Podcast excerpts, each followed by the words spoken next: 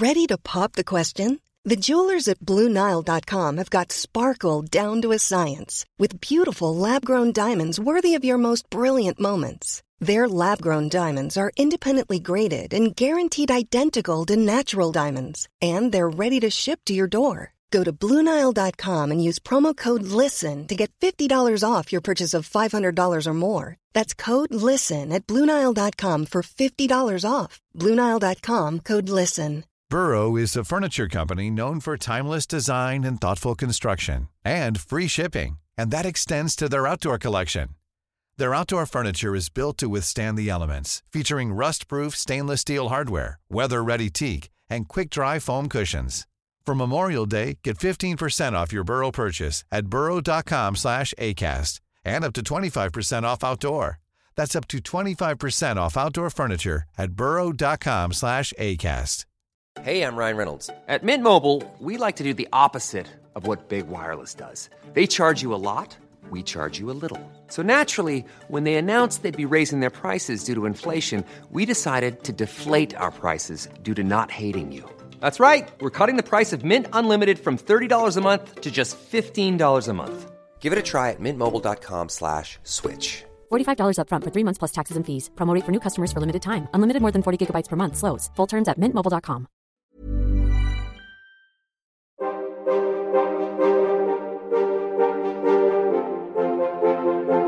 oudheid is fascinerend. Een enorme puzzel waarvan we stukjes hebben. En heel veel stukjes ook niet. Al op de basisschool trokken de verhalen over het oude Egypte, de Romeinen, Griekse mythen, het oude China en het onderzoek naar al die oude culturen en mensen me als een magneet naar zich toe. En ik wil meer. Graag neem ik, Timo Epping, je in deze podcastserie mee op reis naar het verre verleden. Ik ga in gesprek met wetenschappers die ons in iedere aflevering een uurtje meenemen in hun eigen onderzoek. Hun eigen zoektocht naar de oudheid. Het is tijd voor de oudheid.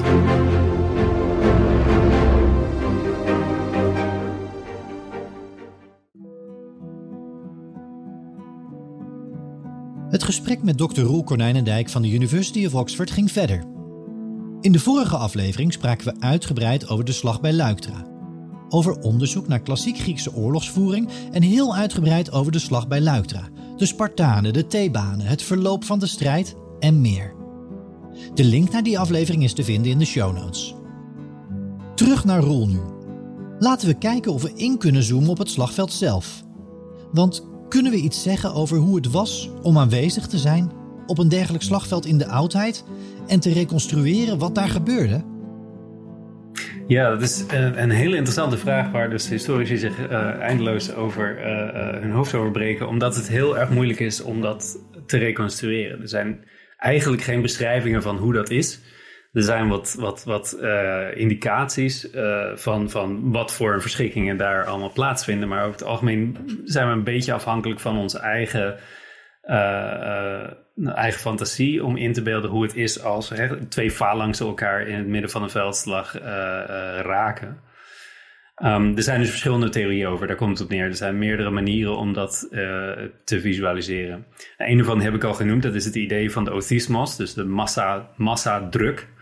Dus dat al die, die al die hoplieten aan beide kanten uh, gaan duwen. En, en, dat ze elkaar proberen omver te werpen, letterlijk. In plaats van dat ze echt vechten met, met speren en met zwaarden en wat dan ook.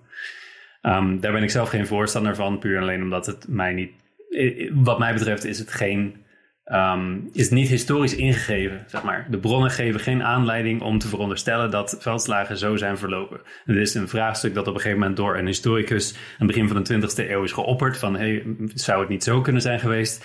Heel veel mensen hebben dat onmiddellijk, onmiddellijk geaccepteerd en betogen ook nog steeds dat dat realistisch is. En probeerden op allerlei manieren om dat uh, uh, aannemelijk te maken door te kijken naar parallellen in hè, de manier waarop bijvoorbeeld de ME omgaat met, uh, met hooligans of de manier waarop um, uh, hooligans met elkaar omgaan soms in, in Russische, uh, van die Russische veldslagen tussen verschillende supporters. Of allerlei andere parallellen die gezocht worden voor het idee van als je, als je twee mensenmassa's tegen elkaar hebt. studentenopstanden in Japan in de jaren 70 wordt ook wel eens geopperd. Um, wat er dan gebeurt als die twee massa's weigeren uh, om, om uh, om terug te gaan, weet je, om, om, om te wijken. Maar dat zeg ik van, dat, dat hele, de hele theorie is gebaseerd puur en alleen op het feit dat af en toe in de bronnen iets gezegd wordt over er wordt geduwd of er, was, er is een duwpartij. Maar een push is in het Engels ook nu nog een, militair, uh, een militaire metafoor voor een aanval. En dat hoeft natuurlijk helemaal niet letterlijk zo te zijn. Het is niet dat die soldaten dan zeg maar in een, van de ene loopgraaf naar de andere lopen en elkaar gaan lopen duwen of zo. het is iets dat gaat om de visualisering van wat er op een veldslag gebeurt met verschillende grote mensenmassa's. Is dat één, één partij eigenlijk duwt, tussen aanhalingstekens, en dat de andere partij terugwijkt dat is iets wat ook in, in, uh, in de oudheid zal zijn voorgekomen. En we weten dat de Grieken ook in staat zijn om dit soort duwpartijen als metafoor te gebruiken. Ze hebben het bijvoorbeeld ook wel eens over een duwpartij van woorden. Als een manier om te zeggen een betoog, een debat. Um, dus het idee dat je kan duwen zonder fysiek te duwen is wat dat betreft niet raar. Dus we hoeven helemaal niet aan te nemen dat dat duwen betekent dat er letterlijk geduwd wordt, maar meer dat er één partij vooruit gaat en de andere partij probeert om dat tijdelijk tegen te gaan, maar vervolgens uiteindelijk uh, uh, uh, moet wijken. En het kan ook best wel zijn dat dat op lokaal niveau dat het echt de, vorm aanneemt van dat ze echt tegen elkaar aanstampen, tegen elkaar aanslaan en vervolgens proberen om elkaar weg te drukken. Maar of dat echt de bedoeling was en of je daarmee baat hebt aan het, aan het gebruik van meerdere linies achter elkaar, dat is gewoon volkomen onzeker en onbewijsbaar helaas. Dus dat is een theorie die geleidelijk aan uh, pleit aan, eigenlijk aan het verlies is tegen de theorie die ook wel eens pulse theory wordt genoemd waarin we ons een, een premodern slagveld voorstellen als um, die linies die komen op elkaar af, maar eigenlijk vlak voordat ze elkaar echt raken of tegen elkaar in uh, hakken, uh, vertragen ze en ontstaat een soort van niemandsland. En dat niemandsland, daar worden dingen natuurlijk heen en weer gesmeten. Uh, de Romeinen zijn er heel goed in. Die hebben hun eigen, hun eigen uh, werpspiezen bij zich. De Griekse, Griekse hoplieten hebben dat dan niet, maar die hebben wel heel lange speren. Dus die kunnen ook over een bepaalde afstand heen elkaar steken. Um, en vervolgens wordt er op die afstand wordt er, zeg maar, gevochten. Dus met, met speren, hè? Met, met schilden en speren proberen ze elkaar te raken. En, en zelf proberen ze uh, uh, zich een beetje veilig te houden. En af en toe um, zijn er dan de dapperen onder hen die naar voren gaan. Die proberen om daaruit te stappen en een vijand heel specifiek persoonlijk aan te vallen of terug te dringen en daarmee een gat in de vijandelijke linie te creëren. En dat is een heel erg persoonlijk en heel erg individueel en lokaal gebeuren. Maar het kan dan wel gebeuren dat er op dat moment, als dat lukt bijvoorbeeld, of als dat momenteel succes lijkt te hebben, dat anderen dan meegaan. En dat je dan een soort van golfbeweging krijgt die je wel zou kunnen vergelijken met een, een, een massadruk, zeg maar. Dus dat op het moment dat er iemand naar voren gaat om zelf zijn speer te gebruiken, dat er vervolgens die hele formatie zeg maar meebeweegt uit sympathie met die beweging. Omdat het idee is van we moeten toch naar voren. Um, en dat er dan een soort van druk ontstaat waar de vijand heel vaak uh, al heel snel genoeg van heeft. En dan uh, achteruit, achteruit wijkt of zelfs helemaal breekt en op de vlucht slaat. En dat is de manier waarop meestal uh, tegenwoordig die, dat soort gevechten worden, um, worden gereconstrueerd. Waardoor zo'n slag ook gewoon veel langer kan duren. Want als je die massadruk meteen hebt, dan kan je je voorstellen dat dat hou je niet lang vol. Je wordt letterlijk platgedrukt. het is heel zwaar werk. Het is heel uitputtend. Maar als je wat meer afstand bewaart en als je wat meer afwachtend bent en wat meer probeert om uh, te kijken, te wachten op een gelegenheid om echt een verschil te maken, dan kan het best wel zijn dat zo'n veldslag zich, uh, zich voort, blijf, voort blijft duren. Um, en dat er bijvoorbeeld ook dingen kunnen gebeuren, zoals we horen over de slag bij Luiktra dat de Spartaanse koning uh, dodelijk gewond raakt, maar dat de Spartanen hem wel uit die linie kunnen wegdragen en in veiligheid kunnen brengen. Waardoor hij dus uh, in het kampement pas is, is gestorven, of, of nadat hij uit de, uit de voorste linie was verwijderd. En in hoeverre uh, is het juist dat op, op deze manier, als, als de slag bij Luikdra zich inderdaad op die manier voltrok, kunnen we ook kijken naar aantallen slachtoffers? Is er ook iets te zeggen over aantallen? Want er, er wordt ook wel eens ik weet niet in hoeverre dat, dat correct is ook voor, uh, voor deze periode. Maar aangeven dat het met aantallen dodelijke slachtoffers in, die, in, die, in, die, in dit soort veldslagen ook uiteindelijk over het algemeen best wel meeviel. Ja, dat is een beetje relatief. Ik bedoel, het hangt er een beetje vanaf wat, een, uh, wat, wat je normaal acht, wat je acceptabel acht, laten we zo maar zeggen. Um, we hebben op zich geen echt betrouwbare aantallen van hoeveel Thebanen er uh, in deze slag zijn gevallen. Ik geloof dat iets van 400 wordt genoemd wel. Dus dat is op zich Op een, een totaal van, um, van 6000 of 7000 is dat inderdaad ergens in de regio tussen de 5 en de 10 procent, wat wel vaker voorkomt um, in dit soort veldslagen. Dus dat is inderdaad vrij, een, vrij normaal aantal. En aan de Spartaanse kant iets van 1000 totaal, waarvan dus 400 uh, Spartiaten, dus Spartaanse burgers. Um, wat ook eh, onder een, een, uh, in, uit een totaal van eh, 10, 11.000 redelijk in, in, het juiste, de juiste gebied ligt van wat we wel zouden verwachten. Maar het gaat er dus eigenlijk in feite om in deze slag. Um, het is niet zo belangrijk hoeveel er zijn gevallen, als wel waar die verliezen vielen. En daar gaat het eigenlijk helemaal om, omdat er dus hele grote delen van beide legers, bijna twee derde van de mensen die er aanwezig waren voor deze veldslag, in feite niet echt hun best hebben gedaan en misschien zelfs wel niet hebben gevochten. Dus mogelijk, er wordt verondersteld uh, op basis van de versie van Plutarchus en Diodorus, um, dat de Thebanen moedwillig het deel van hun leger dat niet echt uh, veel zin had in deze, in deze confrontatie, uh, achter hebben gehouden. Of althans, geprobeerd hebben om, die niet, om daar niet op te leunen. Zo, zo ver mogelijk van het, van het slagveld um, te laten wijken. Zeg maar. De strijd is gestreden. De overlevenden, winnaars en verliezers gaan uit elkaar. Maar er blijft heel veel achter: wapens, schilden, helmen en ook overleden strijdmakkers. Is er iets bekend over wat er direct na een dergelijke slag, bijvoorbeeld bij Luiktra, gebeurde? Ja, op het moment dat. Het is iets heel typisch Grieks. Dat op het moment dat het slagveld gestreden is en er is een overwinnaar.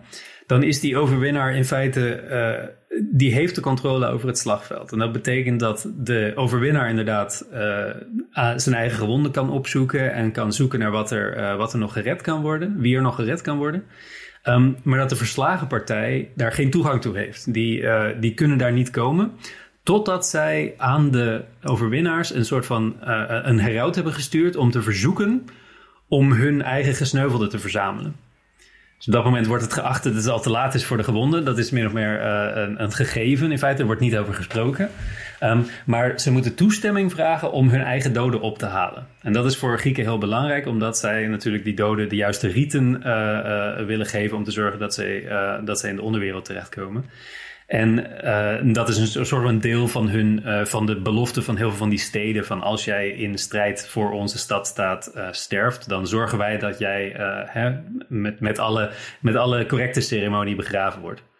Um, dus die steden die voelen zich gedwongen om inderdaad te vragen: van, mogen wij de doden ophalen? Maar als je dat vraagt, dan geef je toe daarmee dat je verloren hebt. Dat is zeg maar de, de, manier waarop het werkt. En op het moment dat de Spartanen verloren hebben en verslagen zijn na Leuctra, hebben ze dus in, als eerste, in eerste instantie het instinct om te zeggen van uh, ja, dit accepteren we niet. Wij willen een tweede veldslag uitvechten om onze lijken terug te veroveren. Um, wat een manier is om te zeggen van ik heb nog niet verloren, wacht maar. Um, en dat is dus iets wat, wat in sommige gevallen echt gebeurt. Dat, dat er een tweede veldslag wordt uitgevochten omdat de partij die verslagen is, of die in, in ieder geval niet de controle heeft over het slagveld, dat gewoon niet accepteert. En dat gewoon weigert uh, te zeggen van oké, goed, we hebben verloren, we geven dat toe. Mogen we nu onze, onze lijken ophalen alsjeblieft? Um, en de Spartanen die overleggen dat serieus en die zeggen van ja, kom op, Spartanen worden toch niet verslagen, we gaan wel nog een keer. Maar op dat moment uh, hebben de, de oudere en wijzere stemmen in het Spartaanse kamp al in de gaten dat dat alleen nog maar erger voor hen zal aflopen. En dat hebben ze dus gezegd van ja, dat, dat zullen we maar niet doen. En dan moeten ze dus bij Epaminondas en bij de, bij de andere Thebaanse generaals uh, met hun heraut verzoeken um, om hun, hun doden op te halen. Nou, op dat moment uh, hebben de Thebanen ongetwijfeld al hun werk gedaan in het uh, het, het afstropen van dat slagveld voor alles wat ze kunnen meenemen. Alles van waarde, wapenrustingen, helmen, schilden, alles wordt, uh, wordt gestolen, wordt meegenomen. En daarvan is de gewoonte dat een tiende wordt gewijd aan de goden, vaak in Delphi of in een, eh, aan een lokale tempel. Of in Olympia of waar dan ook waar het, waar het geschikt wordt geacht. En de rest wordt verkocht, omdat er natuurlijk ook geld verdiend moet worden aan dit soort operaties. Vaak omdat er lonen moeten worden uitbetaald aan de mensen die hebben meegevochten. Um, soms kan dat ook gewoon in de staatskas verdwijnen. Maar over het algemeen wordt dat soort, worden dat soort uh, plunderingen, die worden in de klassieke periode niet meer uitgedeeld. Zoals in Homerus, weet je wel, waarin dat een groot moment is waarop de grote helden hè, meer, voor, meer krijgen en de, de gewone man krijgt weinig of niks. Um, er is een hele verdeelsleutel en dat is heel belangrijk, want iedereen moet de juiste hoeveelheid eer krijgen. Um, maar in dit geval is dat, in deze periode is dat niet meer aan de orde. Het wordt gewoon allemaal door de staat geïnd en vervolgens verkocht. En daar, daar verdienen zij hun geld mee. En daarmee worden dan lonen uitbetaald voor de strijders. En dat is de manier waarop zij er iets aan verdienen en iets aan overhouden. Um, en op dat moment, uh, die, die lijken die zijn dus nog over. Die, zijn dus niets meer dan op dat moment uh, ofwel naakte lichamen. Of misschien hebben ze nog wat, wat eenvoudige kleren nog aan. Omdat het niet de moeite waard is om dat eraf te halen. Um, en die liggen dus in de zon in feite te, te, te verrotten totdat dat verdrag gesloten is. En totdat die, die wapenstilstand uh, gegund is. En op dat moment kunnen dan, uh, de, de, Thebanen moeten we voor ons veronderstellen, die hebben zelf dan hun eigen uh, lichamen natuurlijk al verwijderd, hun eigen slachtoffers al, al weggehaald. En vervolgens hebben de Spartanen dan de gelegenheid. En dan bestaat er nog een verhaal dat de Thebanen expres de Spartanen hebben, extra hebben vernederd.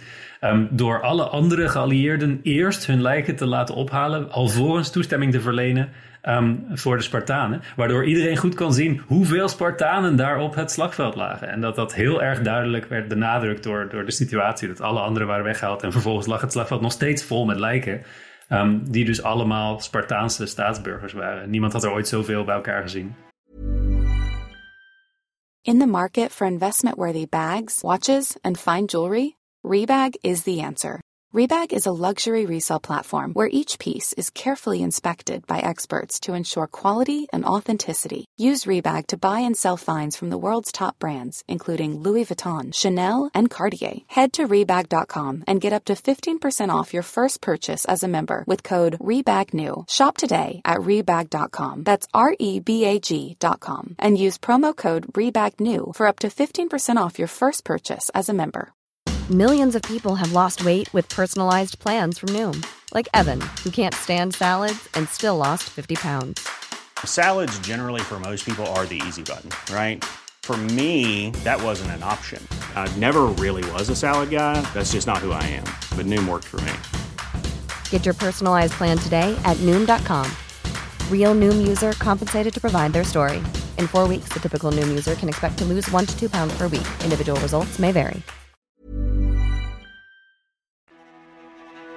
Zijn naam kwam al meerdere keren voorbij, zowel in de vorige aflevering als in deze bonusaflevering. Aan Thebaanse zijde speelde Epaminondas blijkbaar een belangrijke rol. Nog altijd, dan hebben we het over het nachtleven, wordt hij gezien als een belangrijke veldheer. Een groot veldheer die bij Luiktra een meesterzet in huis had. Maar in hoeverre klopt dat beeld? Roel, hoe reconstrueer en waardeer jij de rol van Epaminondas? Ja, dat is een heel interessante vraag op zich. Omdat er dus, uh, ik heb geprobeerd te benadrukken dat er in die bronnen heel duidelijk uit voorkomt dat het Thebaanse leger geleid wordt door een raad van zeven generaals. Het zijn eigenlijk uh, oorspronkelijk in de manier waarop de Thebanen Boyoti hebben georganiseerd, zouden het er elf moeten zijn geweest. Een aantal van die steden zijn vernietigd. Eén stond nog aan de Spartaanse kant, dus er waren er zeven. Maar goed, dat is nog steeds gewoon een, een panel, zeg maar. Um, en toch is er in de latere traditie gaat het altijd over Epaminondas. En het is nog een beetje een vraag waarom dat is. Want bijvoorbeeld Xenophon die noemt Epaminondas totaal niet in verband met deze veldslag. En dat is niet omdat hij nou echt een, een soort van een soort van hetze heeft tegen Epaminondas. Of dat hij, gewoon, uh, dat hij hem gewoon niet aardig vond of iets dergelijks. Of dat hij vond dat het te erg was dat hij de Spartanen, zijn vrienden, had verslagen. Um, want later in zijn geschiedenis van, van, van de Griekse periode, uh, voor zover hij die heeft opgetekend, Um, later wijdt hij een heel hoofdstuk aan Epaminondas in zijn latere operaties in de Peloponnesos. En daarin is hij vol lof over, over deze Thebaanse generaal. En vindt hem heel erg uh, duidelijk, gewoon een heel erg um, uh, scherpzinnige en, en wijze en over het algemeen succesvolle generaal. Um, die tragisch tot zijn einde komt in de tweede veldslag die hij uitvocht tegen de Spartanen bij Mantinea in, in 362. Dus eh, Xenophon heeft op zich niets tegen Epaminondas, maar vindt hem blijkbaar niet de moeite waard om hem met name te noemen. Uh, als hij het heeft over de slag bij Luiktra. Maar later bronnen die vinden het allemaal, zijn ze erover eens, dat Epaminondas de grote leider was die het allemaal heeft bedacht. En die overal het initiatief nam en die iedereen overtuigde en die altijd de goede ideeën had. En dat is een beetje een rare traditie die we moeilijk kunnen verklaren. Maar het lijkt al vrij vroeg te beginnen, omdat je dus zelfs uit, de, uit Thebe zelf heb je al uh, in die periode Um, een inscriptie, dus iets dat echt voortkomt uit uh, hè, niet uh, een, een geschiedschrijver die het allemaal een beetje bij elkaar zoekt, maar echt iemand die daadwerkelijk geld heeft betaald om voor zichzelf een monumentje op te zetten. waarbij hij zegt van ja, ik heb dit samen opgezet met drie andere leiders van de Thebanen, van de Boeotiërs. Um, want we waren geen sinds de mindere van Epaminondas. En dat geeft toch wel echt te denken. Dat je denkt, er zijn toch mensen die blijkbaar niet zo, niet zo eens waren met het, het verhaal dat blijkbaar al aan het ontstaan was, dat al verteld werd. Um, dat het allemaal uh, te danken was aan Epaminondas. Um, maar in latere verhalen wordt het steeds meer gewoon allemaal opgehangen aan die ene figuur. Die toch wel gezien wordt als het genie van die, die korte periode waar ik het over had. Waarin Thebe uh, de leiding heeft over de Griekse wereld. En er wordt ook wel gezegd dat op het moment dat hij dan doodgaat. En Pelopidas die heeft in, in, in, die is al twee jaar eerder voor de slag bij Mantinea. Is die al uh, uh, in, in een andere veldslag aan zijn eind gekomen. Dus op het moment dat die twee leiders dan gesneuveld zijn. Dat het dan ook echt heel snel is afgelopen met Thebe. En dat is eigenlijk zwaar overtrokken. Dat is helemaal niet zo. Thebe blijft echt nog wel een decennia of meer daarna echt heel belangrijk. Um, maar er wordt heel erg veel opgehangen aan die twee figuren in bijzonder. En Epaminondas dan, dan uh, buiten alle, alle proporties. Die wordt dan later ook door schrijvers als, als Cicero bijvoorbeeld aangehaald als grootste aller Grieken, noemt hij hem.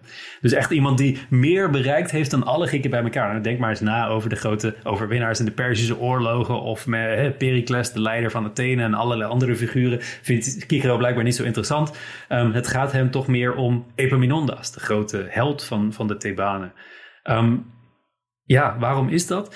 Eén deel daarvan is volgens mij, dit is een zekere vereenvoudiging natuurlijk. Het is makkelijker om het op te hangen aan Epaminondas dan aan al die zeven lui die erbij betrokken waren. Of alle andere mensen die er misschien nog wel wat bij uh, over te zeggen hadden.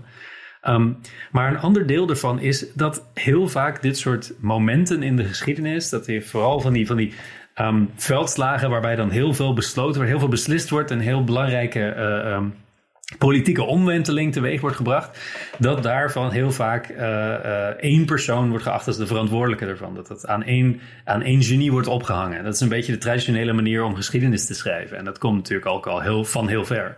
De Atheners deden dat eerder al met de slag bij Marathon, waar elf generaals bij betrokken waren. Maar uiteindelijk herinnerden ze zich Miltiades als de overwinnaar van Marathon. En die, die vond dat zelf ook heel belangrijk om dat zo, zo te laten worden herinneren.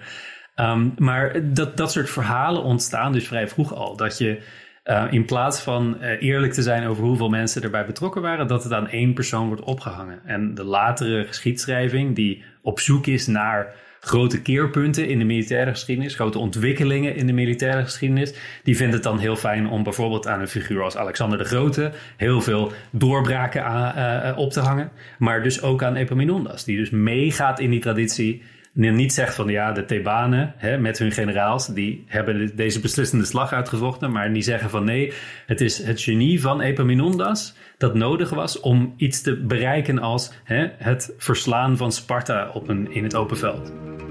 De grote vraag voor nu is dan, en jij Roel, ga jij mee in die traditie? Zeker niet. Um, nee, ik, ik, bedoel, enerzijds omdat je dus dit soort uh, bewijs hebt, van, of althans zwijgend bewijs hebt, dat Epaminondas misschien aanvankelijk niet zo'n grote rol heeft gespeeld. Hij was er natuurlijk wel bij betrokken, maar misschien niet als enige of belangrijkste stem.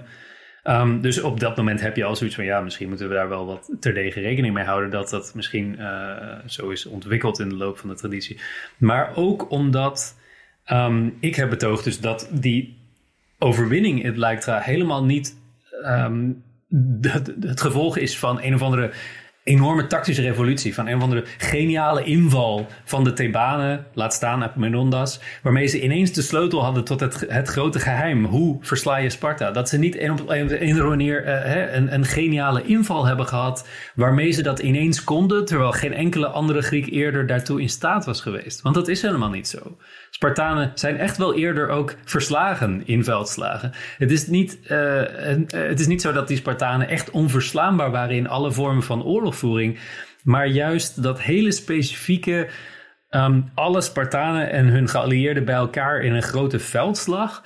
Daar heb je uh, een probleem, want die Spartanen die hebben ja, die grotere controle waar ik het over had. Die hebben een redelijke capaciteit voor tactische, tactische plannen die, waar andere Grieken niet bij kunnen. Um, maar Spartanen verslaan is iets wat hè, de Atheners al heel lang kunnen, uh, wat ook de Thebanen al eerder hadden gedaan. En als je dan kijkt naar die eerdere veldslagen en ook eerdere veldslagen die elders in de Griekse geschiedenis gebeuren, dan zie je precies die dingen die uh, wel vaak worden genoemd als de grote ingevingen van Epaminondas, hè, waarmee hij uh, de grote slag bij Leuctra heeft gewonnen, dat die al eerder gewoon voorkomen. Dat die heel ver teruggaan zelfs in sommige gevallen. Dat het idee dat hij heeft gebruikt, dat het helemaal niet revolutionair is, maar gewoon puur conventioneel. Maar dat hij een aantal dingen bij elkaar heeft gebracht die samen op dat moment in die, in die veldslag uh, beslissend zijn geweest. En elk van die dingen afzonderlijk zijn niet bijzonder uh, nieuw of indrukwekkend. Maar samengenomen uh, zijn dat hele interessante. Uh, heeft, is dat een hele effectieve combinatie, laat ik het zo zeggen. En dan heb ik het bijvoorbeeld over het idee van die hele diepe formatie. Ik heb het erover gehad. Die phalanx die in 50 rangen is opgesteld, bouwt gewoon voort op een langere traditie. Die vooral in Thebe al, al uh, zeker 50 jaar aan de gang was dat zij ze gewoon hun phalanx diep opstelden. Dat is iets dat de Thebanen deden. En andere Grieken deden dat soms ook. En vaak met, met effect. Spartanen hebben dat zelf notabene in ieder geval één keer gebruikt. Met, met groot succes. Um, het andere is dat opstellen aan de linkerflank in plaats van de rechterflank. Er zijn ook meerdere uh, voorbeelden van te noemen. En een van de vroegste voorbeelden daarvan, uh, van het idee van, oh, als de vijand aan de rechterkant zijn leidende contingent heeft, dan zetten wij onze leiders en onze sterkste troepen ook aan de, aan de linkerkant, zodat ze daar direct tegenover staan. Um, dat is de slag bij Salamis. Dat is uh, in de Perzische oorlogen al een, een, concept waar de Grieken gewoon bij kunnen. Uh, dat, dat is niet iets wat heel erg in strijd is met hun idee over hoe een veldslag zou moeten verlopen of iets dergelijks. Dus wat dat betreft um, zijn dat soort ingevingen zijn niet zo, uh, niet zo revolutionair. Je moet alleen op het juiste moment natuurlijk wel erop komen van dit is de methode waarop wij zelfs een Spartaans leger, echt het volledige leger geleid door een koning, um, kunnen verlammen en verslaan. Ja, mooie analyse in een uh, heel uh, rijk tweeluik over de slag bij Luiktra in dit geval. Ja, rest mij eigenlijk nog één vraag. Is hiermee nou met deze analyse en met deze conclusie, ook over de figuur uh, Epaminondas, is daarmee het laatste woord over de slag bij Luiktra nou ook gezegd? Uh, zeker niet, helaas. Omdat ik al gezegd heb, van, met die bronnen kun je eindeloos uh, debatteren over welke er nou meer waar is en welke er minder waar is. En hoe je de verschillende stukjes die we hebben aan elkaar past of, of over elkaar heen uh, probeert te leggen. En dat is een debat dat al honderden jaren loopt en dat niet met mijn mening ineens is, is, is opgelost of opgeklaard. Dit is echt een van de dingen waar je, ik bedoel, in traditionele zin, we kijken naar verschillende literaire bronnen. We kijken naar hele bekende uh, auteurs zoals Xenophon, Diodorus, Plutarchus. Um, waar, waar je zelfs daar gewoon nog uh, eindeloos op nieuwe conclusies en nieuwe interpretaties kan komen. Dus wat dat betreft is deze, is deze slag nog niet geslagen. Sterker nog, dat zal wel nooit gebeuren, omdat er gewoon geen enkele manier is om zeker te zijn dat één bepaalde lezing, één bepaalde interpretatie de juiste is. En met die conclusie sluiten we dit tweeluik over de slag bij Luiktra af. Een uitgebreide reis naar de oudheid met Dr. Roel Konijnendijk, met stof tot nadenken en interessante inzichten die wat mij betreft de oudheid weer een stapje dichterbij brachten.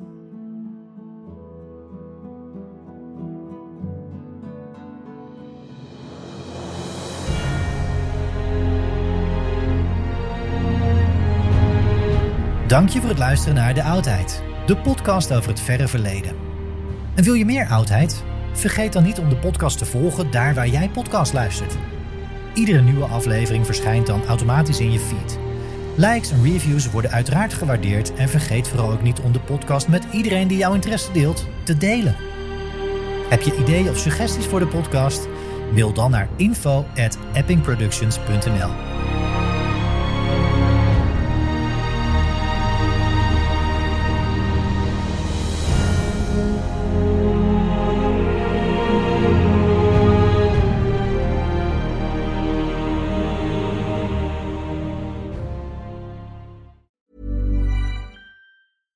Selling a little or a lot?